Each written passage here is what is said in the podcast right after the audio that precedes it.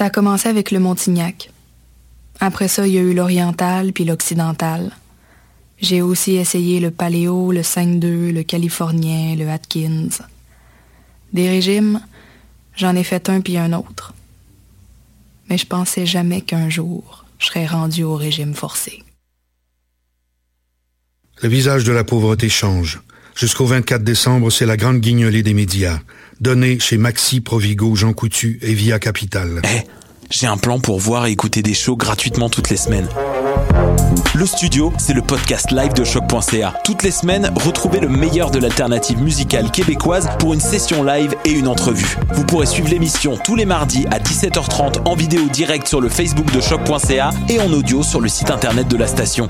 Et si vous avez manqué l'émission, pas de problème, retrouvez le studio sur nos plateformes podcast et en vidéo sur YouTube. Musique.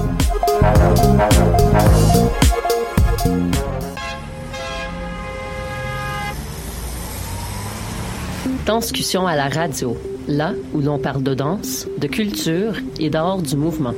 Avec les artistes, les travailleurs culturels, les spectateurs, les amoureux du spectacle. Tout le monde en parle. Tous les mardis de live sur choc.ca. Maudit que je m'endors. Je pense que j'ai besoin d'un café. Téléphone intelligent. Dis-moi où est le Tim Horton le plus proche. Fuck le Tim Horton. Quoi? Va donc au Salonger à la place au Salonger. Le café est vraiment bon, tu vas l'apprécier. C'est pas juste un jus de boîte que tu bois en attendant qu'il soit l'heure de tomber dans le jean à cochon. Situé au niveau métro du pavillon Aquin, le Salonger, c'est la place pour te sustenter. Vous écoutez Choc pour sortir des ondes.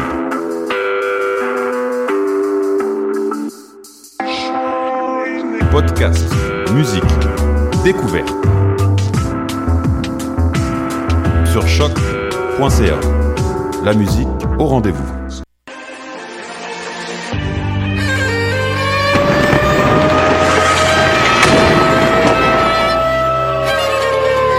car la guerre est toujours la sanction d'un échec.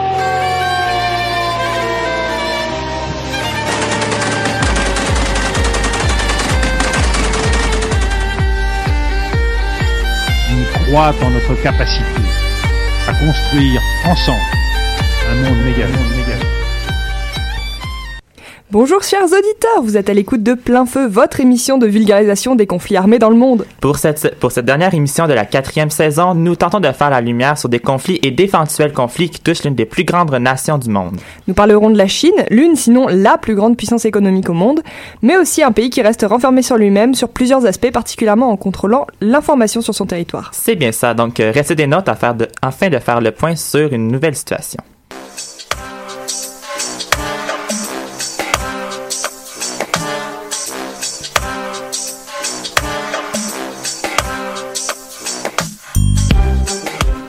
Aujourd'hui donc, comme nous l'avons mentionné plus tôt, on va traiter de la Chine. Si elle n'est pas en conflit frontal en ce moment, il y a plusieurs tensions qui gravitent autour d'elle, particulièrement des problèmes de territoire.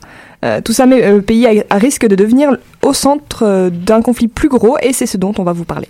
Au menu cette semaine, nous retrouvons Camille Payan et Laetitia à la mise en contexte sur la Chine, Elisabeth et Camille Rebillard pour la chronique culturelle sur le film chinois euh, de 2014 Coming Home, un reportage de Jérémy et Daniela sur la possibilité d'un conflit avec les États-Unis, Audrey et Gabriel à la chronique libre sur les tensions territoriales entre la Chine et les Philippines et Jessica aux sur la piraterie.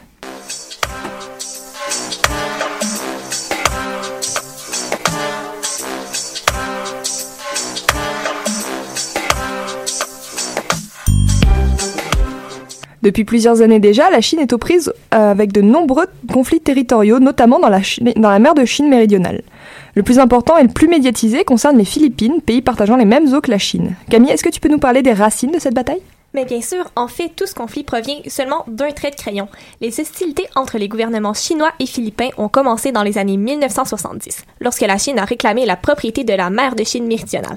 Sa raison? Seulement neuf pointillés qui apparaissaient sur des cartes chinoises qui dataient de 1940. Dans les années qui suivirent, quelques accrochages sont survenus, notamment sur les îles Spratly. En 1990, le conflit a monté d'un cran lorsque les Philippines ont découvert la présence de constructions militaires chinoises sur des îles supposément philippines. Et donc, quelles sont les motivations pour les deux pays d'avoir en sa, possession toutes ces îles? Et ce sont des, des raisons pardon, principalement économiques. La zone de la mer de Chine méridionale représente un passage maritime le plus fréquenté du monde. Entre 40 et 60 de tout le trafic maritime commercial de la planète y transige, le tout évalué à plus de 6,5 milliards de dollars canadiens annuellement. De plus, cette mer recèlerait d'importants gisements d'hydrocarbures. Celle-ci est également une ressource très importante de poissons destinée à la pêche. La valeur de ces deux dernières activités serait donc évaluée à plus de 1000 milliards de dollars. Si la Chine gagnait son combat contre les Philippines, celles-ci auraient perdu 80% de leur zone économique exclusive selon le ministère des Affaires étrangères de Philippines. Les pertes seraient donc énormes pour ce petit pays d'Asie. C'est pourquoi, pour limiter les dégâts, ils en ont appelé à un jugement de la Cour permanente d'arbitrage. D'ailleurs, le jugement de la CPA a été rendu cet été, donc qu'est-ce qu'il prévoit? Euh, Il stipule que la Chine n'avait aucun droit historique sur la région et qu'elle avait violé les droits souverains des Philippines, déclarant également les revendications chinoises illégales, même si le pays assure toujours posséder 90% de la mer de Chine méridionale. Pékin, qui a boycotté les audiences, n'accepte pas ni ne reconnaît les conclusions de la CPA. Depuis, c'est toujours l'impasse dans les négociations. La Chine, qui dit toujours avoir la souveraineté de ses eaux, fait sa loi présentement. Mais qu'est-ce qu'elle fait exactement? Euh, elle crée de plus en plus des îlots de terre ou encore des îles sur lesquelles elle construit de nombreuses infrastructures militaires. On peut penser à des systèmes radars, des pistes d'atterrissage, de véritables aéroports ou encore des bases militaires viables. Pékin a également commencé des opérations de remblaiement autour de plusieurs îles ap- appartenant aux archipels des Paracels et des Spratly, endroits dont les Philippines, les Philippines pardon, assurent avoir la souveraineté. Des navires de la marine chinoise ont également commencé à occuper les Spratly et se sont mis à pourchasser tous les pêcheurs philippins qui s'y trouvaient. Le conflit, qui ne, cesse de prendre de l'ampleur, a forcé la plupart des marins philippins à rester au port, les privant du même coup de leur gagne-pain. Les plus récents développements sur ce conflit sont abordés sur la chronique libre par euh, Gabriel et Audrey. Mais maintenant, on va parler avec Laetitia d'un autre conflit engendré lui aussi à cause de ces, ces fameuses îles Spratly. Oui, euh, le Vietnam connaît aussi quelques tensions avec la Chine en dépit de leur histoire communiste commune, les multiples conquêtes perpétuées par la Chine sur le Vietnam, qui l'a occupé d'ailleurs pour plus d'un millénaire, a laissé de fortes traces sur sa culture. Puis, durant la guerre d'Indochine en 1946, de 1946 à 1954, et lors de la guerre du Vietnam, la Chine avait apporté un soutien économique et militaire au nord vietnamien. Mais après la réunification de 1975, les relations ont été de nouveau tendues. La guerre sino-vietnamienne, un bref conflit frontalier en 1979, illustre les tensions entre les deux pays. Mais depuis, la Chine et le Vietnam ont toutefois collaboré afin d'améliorer leurs relations diplomatiques et économiques. Mais la souveraineté des îles Spratly reste le principal point de discorde entre les deux États quand même. Oui, le, le conflit en mer de Chine méridionale a d'ailleurs connu un rebondissement en mai 2014, déclenché par un forage d'exploration pétrolier chinois près des îles Paracel, à l'intérieur de la zone économique exclusive revendiquée par le Vietnam. Le Vietnam a cherché à s'opposer à ce forage et un incident maritime en a découlé. L'affaire a provoqué une poussée anti-chinoise au Vietnam, commençant par des manifestations soutenues par le gouvernement, mais euh, dégénérant ensuite sous forme d'émeutes les plus violentes depuis des décennies. Dans un argumentaire publié le dimanche 8 juin 2014, les autorités chinoises revendiquent le droit d'exploiter la plateforme 5 et en 2016, le conflit en fait se poursuit et Pékin a rejeté les protestations et les demandes du Vietnam. C'est compliqué toutes ces relations de paix puis de haine. Donc encore une fois, les conflits avec la Chine se multiplient. Euh, oui, mis à part euh, les Philippines et le Vietnam, la Chine se retrouve en conflit avec le Tibet, le Brunei et la Taïwan. Euh, ces querelles durent depuis longtemps et elles concernent les mêmes sujets que pour les Philippines, donc les intérêts de chacun sur l'acquisition de domaines de pêche, l'exploitation de gisements de pétrole et de gaz naturel pour les îles Spratly, ces îles artificielles de la mer Méridionale et enfin la maîtrise euh, d'une position stratégique. Pour certains, le conflit perdure depuis plusieurs millénaires. Oui, euh, le conflit en fait entre le Tibet et la Chine remonte au début de la route de, de la soie. Depuis plus de 2000 ans, alors la Chine et le Tibet n'ont jamais pu cohabiter harmonieusement. Ils se querellent en fait sur une base de préjugés. Et en règle générale, lorsque le pouvoir central chinois était fort à Xi'an ou à Pékin, le Tibet subissait la domination chinoise et à l'inverse, la Chine affaiblie a dû parfois endurer la suzerain- suzeraineté tibétaine. Bien que le Tibet se déclare indépendant en 2013, les effets de la guerre sino-indienne ont eu des répercussions trop importantes. Euh, Aujourd'hui, le Tibet, les Tibétains, excusez, euh, historiques représentent un quart de la Chine, mais la colo- colonisation les a beaucoup affectés au niveau culturel et économique. Pour les Chinois, la culture chinoise est supérieure à toutes les autres, les Tibétains ne méritant pas le respect, tout au plus la sympathie de l'éducateur. Les jeunes Tibétains dans les écoles n'ont aujourd'hui le droit d'apprendre que le mandarin. De plus, un économiste anglais, euh, A.M. Fisher, a montré combien la croissance au Tibet est génératrice d'exclusion. Une grande part de la population n'ont pas les moyens de participer à cette croissance. Euh, ces conflits s'affichent parmi d'autres. Euh, le Japon, la Corée et la Chine sont aussi euh, en conflit en ce moment. Juste un petit truc, l'indépendance du Tibet, c'était en 1913. Et puis, merci beaucoup les filles pour cette mise en contexte sur des conflits complexes, mais ô combien significatifs pour les, l'une des plus grandes nations du monde.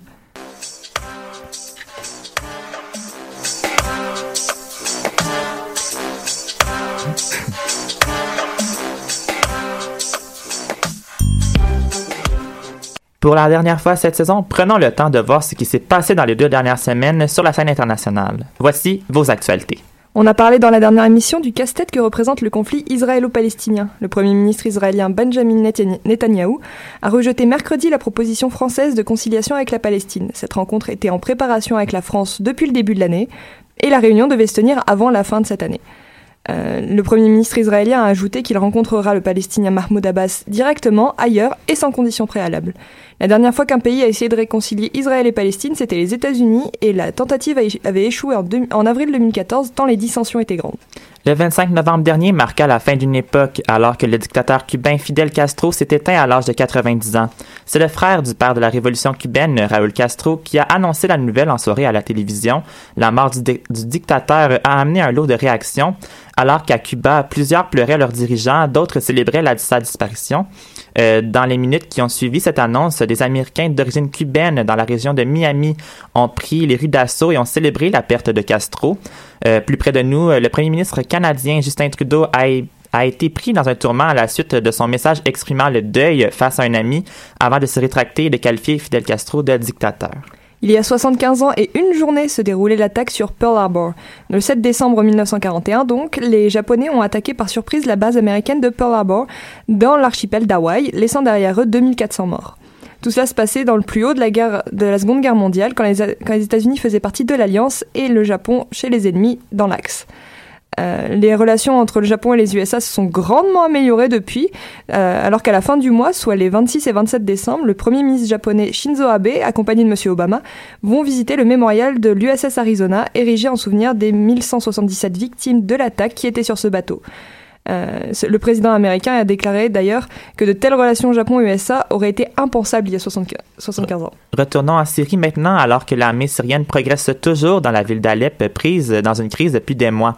Le secteur d'Alep Est, sous le contrôle des rebelles, a été le théâtre d'intenses combats mardi alors que l'armée est en train de repousser le groupe dans leur dernier retranchement dans la ville. Avec cette nouvelle offensive, le régime syrien a repris le contrôle de 75% de la ville, qui est sous le contrôle des rebelles depuis 2012. Les derniers groupes rebelles se trouvent maintenant dans le secteur sud de la ville avec les populations civiles qui y avaient trouvé refuge. Un séisme de magnitude 6.5 sur l'échelle de Richter s'est produit tôt ce mercredi en Indonésie. Le, bilan provisoire est de 102 morts et de plus de 700 blessés selon un porte-parole de l'Agence nationale des catastrophes d'Indonésie. De nombreux habitants s'étaient réfugiés dans les hauteurs par crainte d'un raz-de-marée, mais aucune alerte n'a été émise en ce sens. La région d'Arek, située au bord de l'océan Indien, a été la plus touchée, et le tout à moins de trois semaines du 12e anniversaire du gigantesque tsunami qui avait dévasté cette même région en décembre 2004. Enfin, une nouvelle attaque sur une prison est survenue au Mali dans la nuit de lundi à mardi, blessant deux gardiens. Cette attaque s'est produite dans la prison de Nino, dans le centre du Mali, et a permis l'évasion de dizaines de détenus selon un élu local. Selon plusieurs sources, ce nouvel assaut pourrait être lié au groupe armé euh, Boko Haram, euh, car l'un des détenus serait un prisonnier djihadiste proche du groupe nigérien. Rappelons qu'une autre prison avait été la cible d'assaut au Mali euh, il y a environ un mois.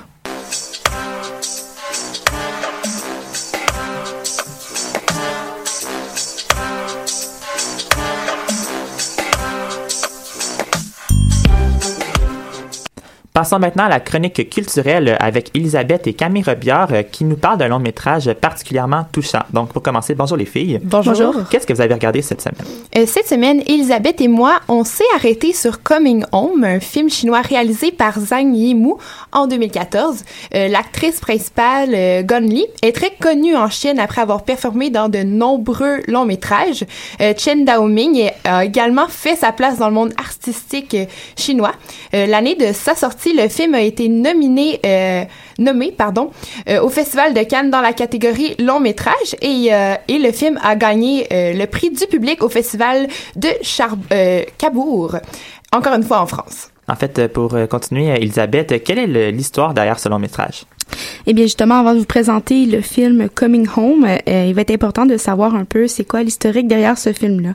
En fait, l'histoire se passe pendant la, période de la révolution culturelle en Chine, une période qui va avoir de grandes ret- retombées à l'international, qui vont être très, très importantes.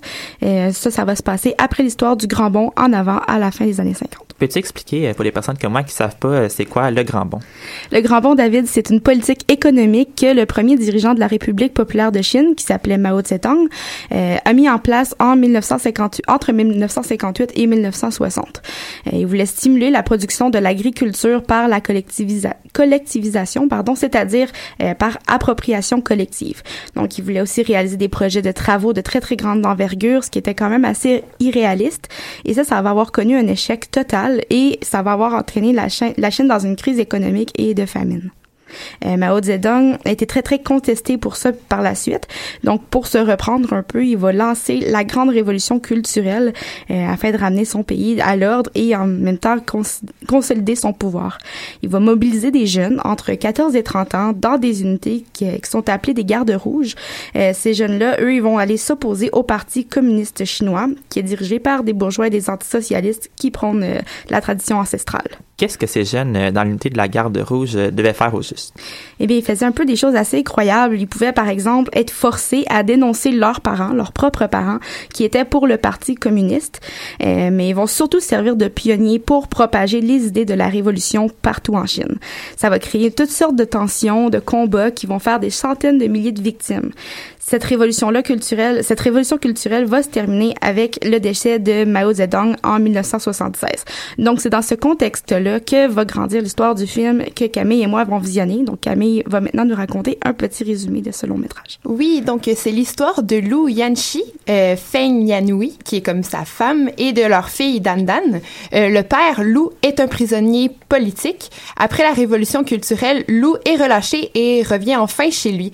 Euh, or, à son retour, les mauvaises surprises vont se succéder. Euh, tout d'abord, il constate que sa fille, qu'il ne connaît pas, puisqu'il a été emprisonné lorsqu'elle était encore bébé, ne vit plus avec sa mère et a été et a arrêté le ballet qui est sa passion depuis qu'elle est toute jeune. Euh, de plus, en rentrant à son domicile, il découvre que sa femme est atteinte d'une maladie. Euh, sa femme est maintenant amnésique, donc elle ne le reconnaît pas. Euh, très inquiet et dévasté, son amoureux, donc Lou, tentera par tous les moyens de guérir sa bien-aimée. Euh, pour sa part, sa femme attend avec impatience le retour de son mari suite à la réception d'une lettre annonçant qu'il reviendra euh, le 5 du mois. Euh, C'est pourquoi mensuellement, elle va l'attendre au quai de débarquement, espérant le voir euh, revenir. Si vous avez suivi ma description un petit peu, euh, elle attend en vain puisque son mari est déjà là auprès d'elle euh, à travailler sans cesse pour lui faire retrouver la mémoire. Je vais m'arrêter ici parce que j'aimerais ça que vous le découvriez par vous-même la suite. Ce film me semble vraiment intéressant. Ça semble être un drame, euh, un drame qui mélange plusieurs émotions et dont l'intrigue euh, c'est piquer la curiosité du téléspectateur, comme que tu disais dans ta description. Qu'est-ce qui, en fait, quelle est votre impression du film? Eh bien, pour moi, David, c'est vraiment venu me chercher ce film-là. L'histoire est tellement touchante, les personnages sont attachants. Euh, surtout la petite Dan c'était mon personnage préféré dans ce film-là, euh, parce qu'elle est extrêmement confuse au début du film. Elle sait pas trop quoi penser de son père euh, qu'elle a jamais connu, mais pourtant elle lui laisse une chance de se rattraper auprès d'elle et auprès de sa mère. Et il y a aussi Liu Yanchi qui fait tout pour retrouver sa femme, qui l'accompagne à tous les jours et qui malgré toutes les déceptions qu'il vit, il va jamais baisser les bras auprès d'elle. C'est un film qui mêle à la fois l'espoir et l'amour. J'ai, vraiment aimé ça. Je, suis tout à fait d'accord avec Elisabeth. Euh, les personnages viennent nous chercher en plein cœur. Euh, ce film nous permet de comprendre ce qu'est le véritable amour. Je sais c'est un peu féerique, mais c'est vraiment ça. Malgré tout, euh, Lou n'a jamais abandonné sa femme, même si pas un seul jour elle ne se souvient de lui. Je sais pas trop pourquoi, mais ça m'a fait un peu penser au film Le Vœu avec Channing Tatum. L'homme en prend les défis un après l'autre sans jamais réellement laisser tomber. J'étais un peu réticente au début car le film était en mandarin, mais je me suis rapidement laissée guider par l'histoire et je regrette vraiment pas. Donc, un autre film que nous recommandons à tous nos auditeurs. Et merci beaucoup à vous deux.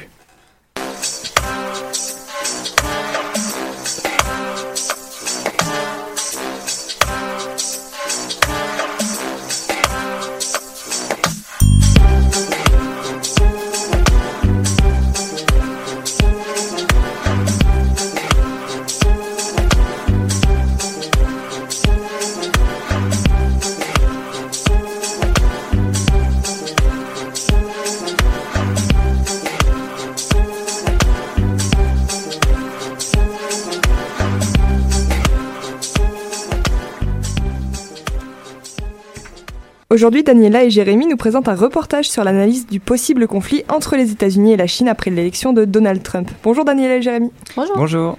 Donc après le triomphe de l'élection de, de l'élection, non, le triomphe de Donald Trump euh, et les multiples critiques qu'il a réalisées contre la Chine pendant les élections américaines, est-ce qu'on peut dire qu'il y a un conflit entre les États-Unis et la Chine qui pourrait avoir lieu? Oui, euh, les relations entre la Chine et les États-Unis ont été marquées par quelques périodes d'instabilité. Euh, ces deux grandes puissances économiques qui n'ont jamais été ni alliées ni ennemies ont maintenu une relation instable dans son ensemble. Au cours de l'histoire, ils ont tissé des liens marqués à la fois par la concurrence et la coopération. Et jusqu'à nos jours, il y a eu quelques périodes de notables frictions marquées sur les différences idéologiques entre les deux pays. Donc, euh, quelles ont été les, pé- les périodes de friction entre ces deux, ces deux Donc, puissances? euh, c'est plus au cours de la guerre froide, la rupture entre les relations euh, sino-soviétiques euh, donne une occasion aux États-Unis pour établir des liens avec la Chine. À la fin de cette guerre et à la chute de l'Union soviétique, les États-Unis deviennent une superpuissance mondiale. Donc, une, ta- une tension persiste, persiste entre la Chine et les États-Unis. Cette, tension va commencer à monter. Donc, après l'écroulement de l'ennemi commun, qui est l'Union soviétique, les deux pays, les deux pays veulent revendiquer le pouvoir économique mondial. En conséquence, les États-Unis contestent le statut euh, politique de Taïwan et la protection aux droits de l'homme en Chine au sein de l'Organisation des Nations Unies. Ces, con- ces contestations dans les années 70 sont la preuve que les États-Unis veulent démontrer leur puissance. Cependant, au 21e siècle, les relations entre les deux pays se sont améliorées. Depuis que la Chine a connu une expansion économique dans les années 80, il existe une int- interdépendance des croissances entre ces deux puissances-là.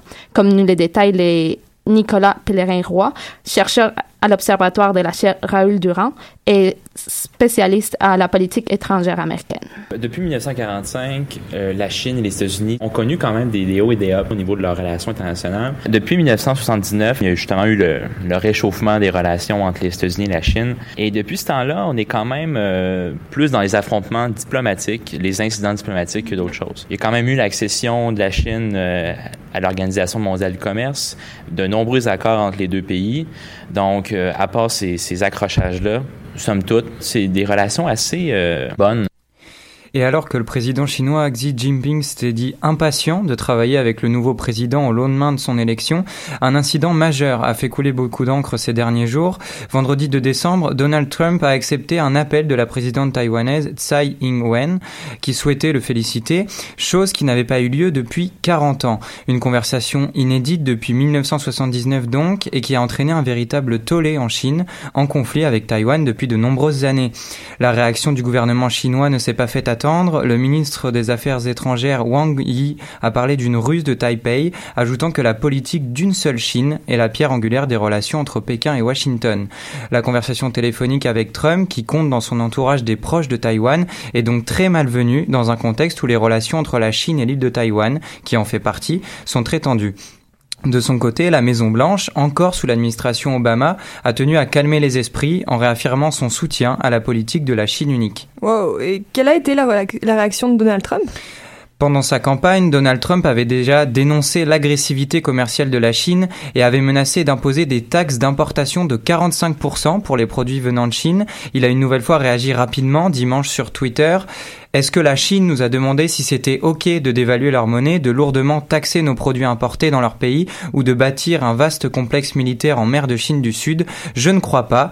Une bonne manière de raviver l'étincelle et une rupture avec les usages diplomatiques habituels susceptibles de créer un nouveau conflit. Notre expert Nicolas Pellerin-Roy nous explique que le comportement du nouveau président pourrait en effet accentuer les tensions entre les deux pays. On a Donald Trump euh, qui va être à la tête du pays, mais que lui, de son côté, est totalement imprévisible. Alors, dans l'absolu, effectivement, un conflit est possible. Avant qu'on en arrive au conflit, il y a quand même plusieurs étapes qui risquent d'être abordées. Sanctions économiques, sanctions diplomatiques, des conflits interposés entre la Chine et les États-Unis. On peut vraiment jouer à la politique fiction, mais c'est sûr que si, si un conflit venait à survenir, ce serait un gros conflit un conflit pratiquement idéologique, les enjeux seraient très grands et ça forcerait tous les pays à vraiment peser le pour et le contre.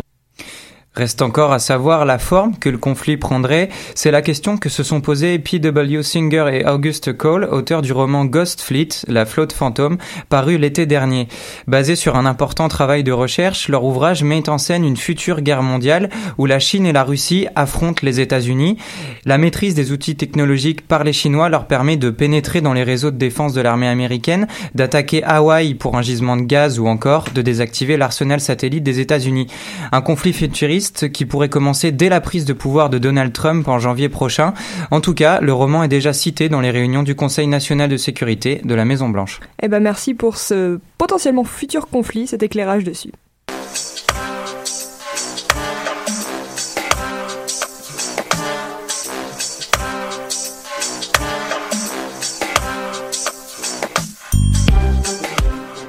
Aujourd'hui, pour la chronique libre, Gabriel et Audrey nous parlent des conflits territoriaux entre la Chine et les Philippines. Donc, pour commencer, bonjour à vous. Bonjour. D'abord, Gabriel, euh, quelles sont les périodes clés de ce conflit qui dure, à ce que je comprends, depuis pas mal de temps déjà? Ben, rappelons, David, que ce, que ce qui est en jeu ici, ce sont des îles stratégiques qui appartiennent aux Philippines, comme nous l'avons vu dans la mise en contexte avec Camille. C'est l'occupation de trois îles dans la mer méridionale chinoise qui marque le début de cette guerre territoriale. Ça se poursuit en 1977 où la Chine envahit des îles stratégiques dans l'archipel des Spartles pour garder son poids militaire. Et en 1988, la Chine a repris possession de Recife dans une euh, zone économique exclusive détenue par les Philippines et on vit le même problème en 1999. Les Philippines ont eu, euh, si je me trompe pas, du repos pendant environ 10 ans, mais en 2010, le conflit a ressurgi dans l'actualité. Effectivement, euh, David, la politique de la Chine est devenue plus marquée à partir des années 2010, qui construit plusieurs bases militaires sur les îles Sparkley et dans les zones euh, économiques exclusives aux Philippines. En 2012, elle limite l'accès au récif euh, de Starbuck. Et il faut savoir aussi que selon le magazine français Libération, comme Camille nous l'a rappelé, la Chine voulait étendre son territoire sur près de 80% de la mer méridionale en juillet 2006, en mettant justement l'accent sur ses droits historiques. Mais pourquoi les îles euh, Spratly sont autant au cœur de tous les conflits territoriaux en mer méridionale qui opposent la Chine avec ses autres voisins? Mais il est vrai que ces îles sont très importantes. Cet archipel est un enjeu économique et géostratégique depuis les années 70. Il y a plus de 14 îles qui sont euh, riches en pétrole, en gaz et en ressources marines. De plus, bien évidemment, elles sont inhabitables. Il faut souligner que la Chine rentre dans les guerres, euh, rentre dans les guerres territoriales que s'il y a eu un héritage impérial ou historique. Mais la plupart du temps, c'est pour avoir une présence militaire qui surveille ses voisins et pour avoir un poids économique. Et donc, Audrey, euh, quelle autre raison pourrait motiver la Chine à vouloir prendre possession de territoires qui appartiennent aux Philippines?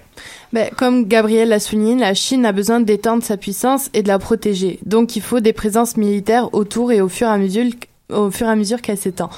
Pour les Chinois, la ligne des neuf traits existe bel et bien, euh, qu'elle n'est pas reconnue euh, par les autres pays.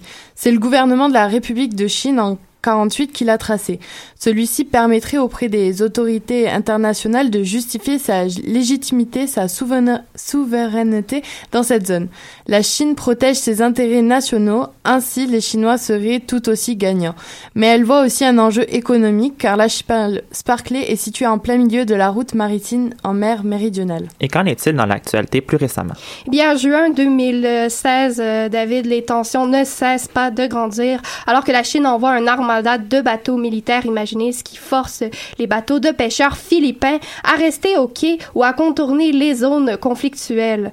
En juillet 2016, la Cour internationale de justice rend son jugement après que le président des Philippines, Be Benigno Aquino III, ait porté la Chine devant le tribunal euh, siégeant à La Haye et euh, le jugement conclut qu'il n'y aurait pas la jurisprudence pour que la Chine puisse revendiquer des droits historiques sur les ressources à l'intérieur de la liste de la ligne de neuf traits.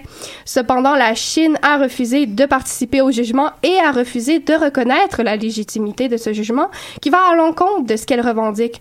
On retrouve euh, énormément de tensions. Donc, toutefois, présentement, on attend impatiemment le tribunal de la Haye qui fera part de sa décision finale en cours des prochaines semaines sur l'avenir de ces îles. Et c'est pour cela que le 18 octobre, on assiste à une visite historique du président des Philippines, Rodrigo à Xiamen, en Chine, où des discussions se profileraient à l'horizon. Le 28 octobre dernier, le porte-parole du ministère des Affaires étrangères chinois, Lu Kan, a, a, confirmé que le climat serait favorable à des négociations euh, Philippines et Chine. Donc on suit de près le développement de ces nouveaux pas tournés vers un avenir peut-être pacifique. Effectivement, Audrey, c'est un autre dossier à suivre de près. Merci à vous pour cette chronique enrichissante.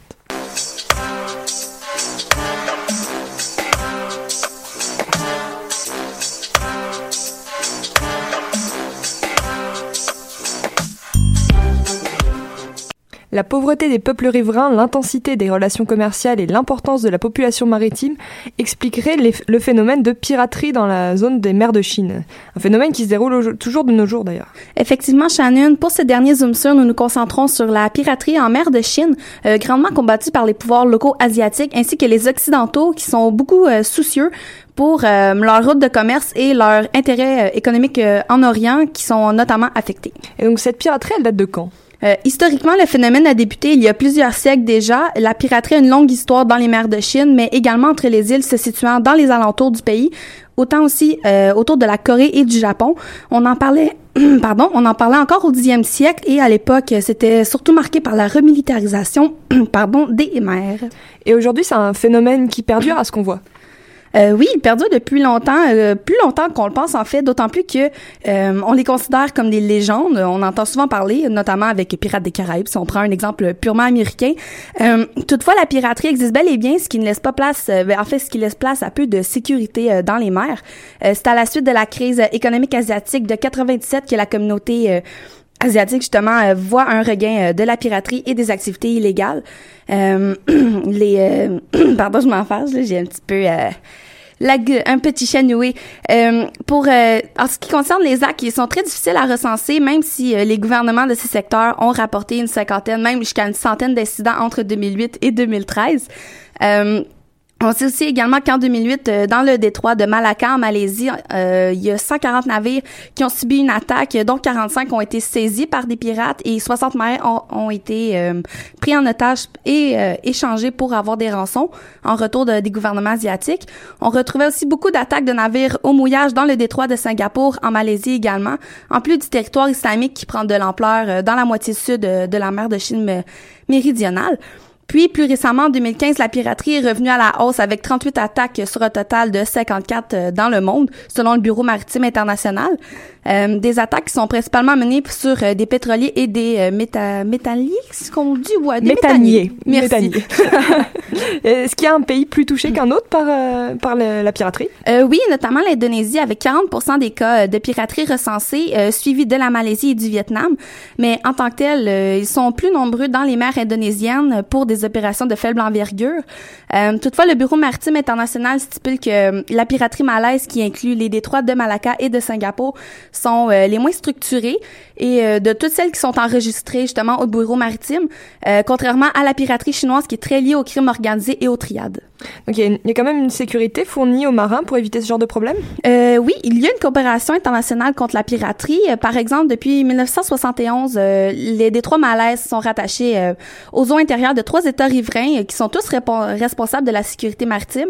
Il y a également la création du Conseil de détroit de Malacan en 1968, qui elle s'occupe des relevés hydrographiques, de l'aide à la, à la navigation, pardon, ainsi euh, qu'à des mesures anti-pollution.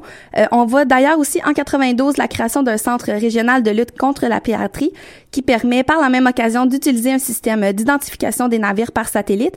Puis en 2004, l'initiative régionale de sécurité maritime euh, qui, qui a été proposée par les États-Unis a été acceptée par Singapour, mais refusée par la Malaisie et l'Indonésie, qui sont pourtant les pays les plus touchés par la piraterie. Puis sinon, depuis 15 ans déjà, euh, en, fait, en fait depuis le début des années 2000 tout simplement, euh, d'autres mesures de sécurité sont prises pour protéger les navires d'attaque pirates, comme la modernisation des polices maritimes euh, asiatiques, des renforcements de patrouilles, etc. Donc, les pays étrangers, pardon, comme le Japon participent également à des mesures de sécurité du genre. C'est un sujet vraiment intéressant et qui ranime une légende perdue à travers le temps. Merci Jessica pour ce zoom sur.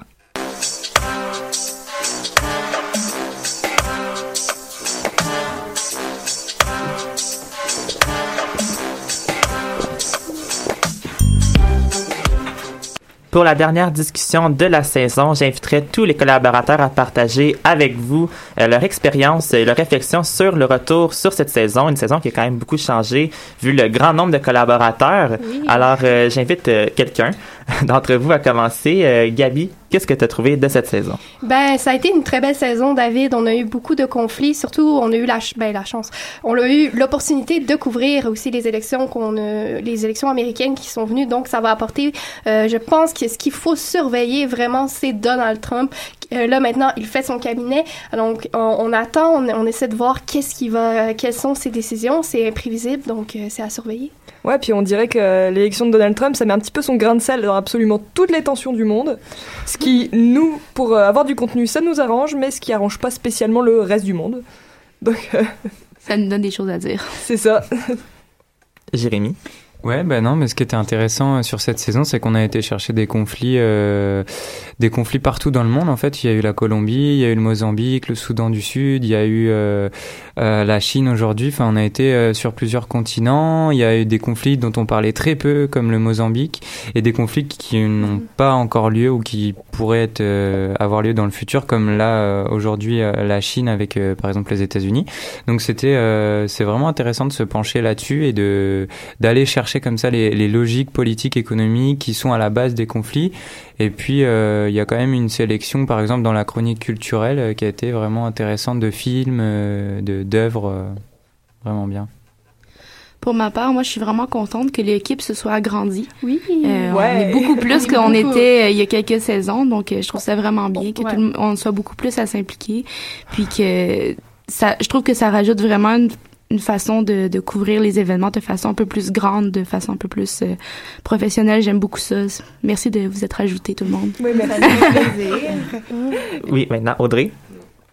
Ben, comme euh, Jérémy le disait, euh, je trouve que oui, c'est bien. On a eu des contenus assez divers.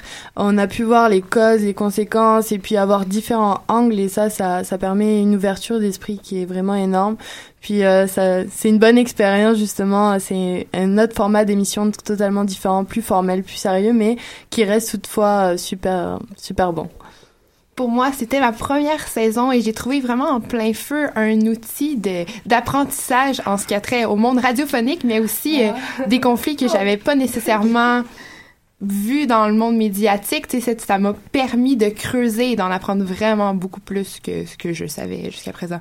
Pour la plupart, on est la, la plupart en journalisme. Euh, certains sont de la première session, donc il va y avoir. Euh, on, lègue un peu ça, on lit tous en journalisme. Donc pour nous, c'est vraiment important euh, cette émission-là. Puis je pense aussi que ça permet de parfois, on fait, ben, on fait l'histoire avec plein comme euh, on a vu la signature d'un accord euh, en Colombie euh, presque ratifié mais donc c'est ça je sais pas si les si les il y a d'autres premières années des nouveaux qui veulent donner leur avis mais est-ce que vous est-ce que vous êtes content de d'avoir pu couvrir l'accord de Colombie? Non? Non? Vous avez peur, content! Je pense que l'accord de Colombie est un peu loin dans nos têtes. Ouais, c'est loin, hein? Mais euh, ben, ben moi je viens de la Colombie, ça fait que je peux parler un peu plus sur les sujets. Oui, moi je pense que c'est quand même intéressant de voir comment les médias ailleurs couvrent ça, puis nous comment étudiants ben, à l'étranger euh, voyons ce conflit-là de loin. Euh, C'est sûr que ici on voit pas les conséquences, il y a rien qui, qui nous rapproche vraiment, mais juste le fait euh, d'être ici à la radio puis de parler du sujet, euh, déjà ça, ça, ça- les gens vont prendre un peu plus conscience des conflits qui sont ailleurs. Puis c'est pas juste en Colombie, c'est pas juste ce qui se passe en ces moments en Colombie. Il y a des conflits euh, en, en Afrique que personne touche, personne n'en parle. Puis même si on est loin, on peut quand même apporter quelque chose à, à ces genres de conflits euh, en étant euh, en étant juste des étudiants dans le journalisme. Je suis vraiment d'accord C'est- très enrichissant comme expérience. Puis euh, même moi, en tant que colombienne, je trouve que qu'il faut quand même que les gens euh, connaissent un peu plus sur euh, des choses qui, se- qui se vivent ailleurs, parce que parfois ça peut toucher les, les- les pays, euh, le Canada, les États-Unis en tant que tel, surtout avec l'élection, comme vous l'avez dit tantôt, de Trump. Mais c'est pour ça aussi qu'on est là, plein feu. On, on sert à couvrir toutes sortes de conflits dans le monde. Il y a, pas beaucoup de- d'émissions de, radio de médias. Je trouve que ce qui est vraiment coupé au Québec dans les médias, c'est surtout l'international parce qu'on parle beaucoup de ce qui se passe ici, évidemment, là. Mais euh, à l'international, c'est important d'en parler aussi parce que ça nous concerne souvent. Le Canada s'en mêle ou euh, ça nous touche de près ou de loin. Donc, c'est important d'en parler un peu partout. Donc, je trouve ça bien.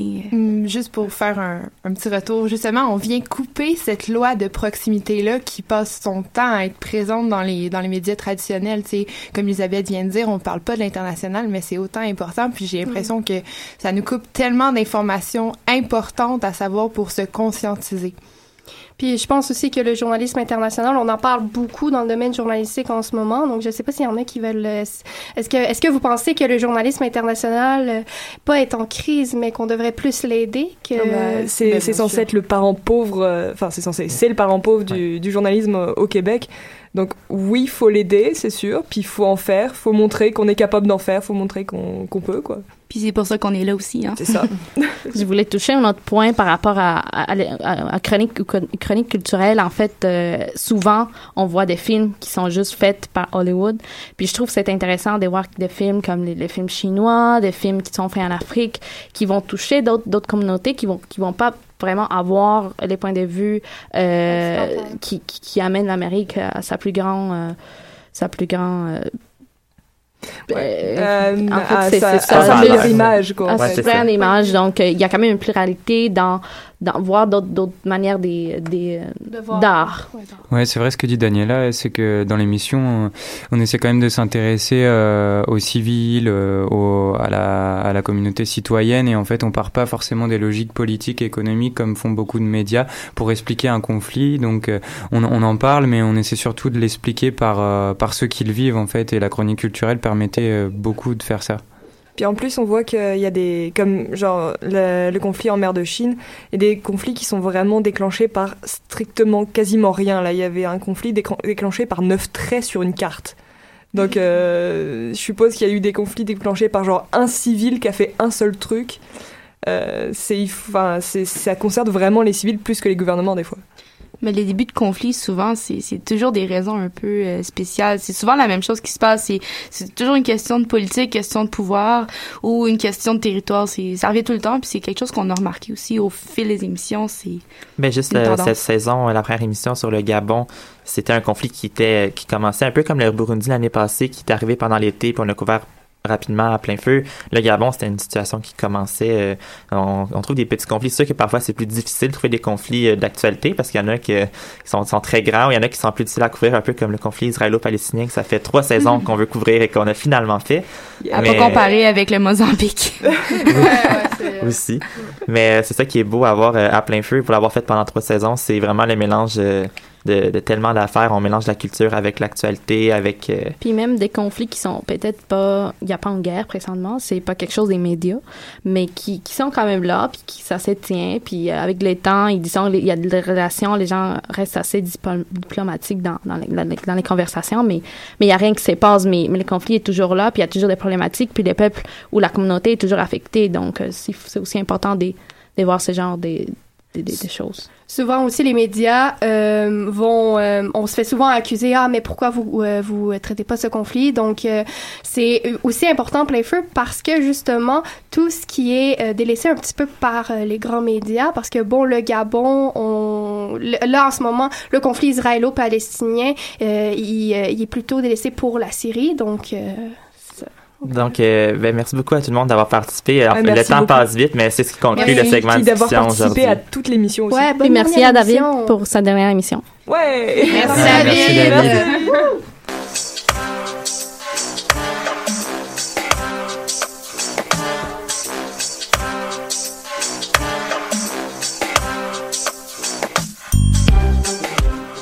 Eh bien, c'est ce qui conclut l'émission d'aujourd'hui. Merci d'avoir été des nôtres tout au long de la saison. Nous espérons vous revoir rapidement. En tout cas, moi, je vais vous revoir pour une cinquième saison lors de la, déjà lors de la session d'hiver. Effectivement, Shannon, eh ben c'est plus une surprise en ce qui me concerne. C'était ma dernière émission à temps complet euh, en tant que membre de Plein Feu. Après trois saisons, je dois quitter, mais je pense que je laisse l'émission vraiment entre de bonnes mains. Euh, merci vraiment à tous les collaborateurs pour cette vraiment belle saison. On a eu des hauts, des bas, mais tout le monde s'est mis à fond, puis je pense que vraiment Plein Feu a vraiment beaucoup d'avenir euh, pour les prochaines saisons.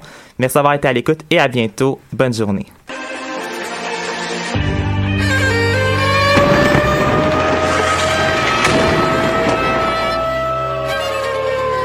Car la guerre est toujours la sanction d'un échec.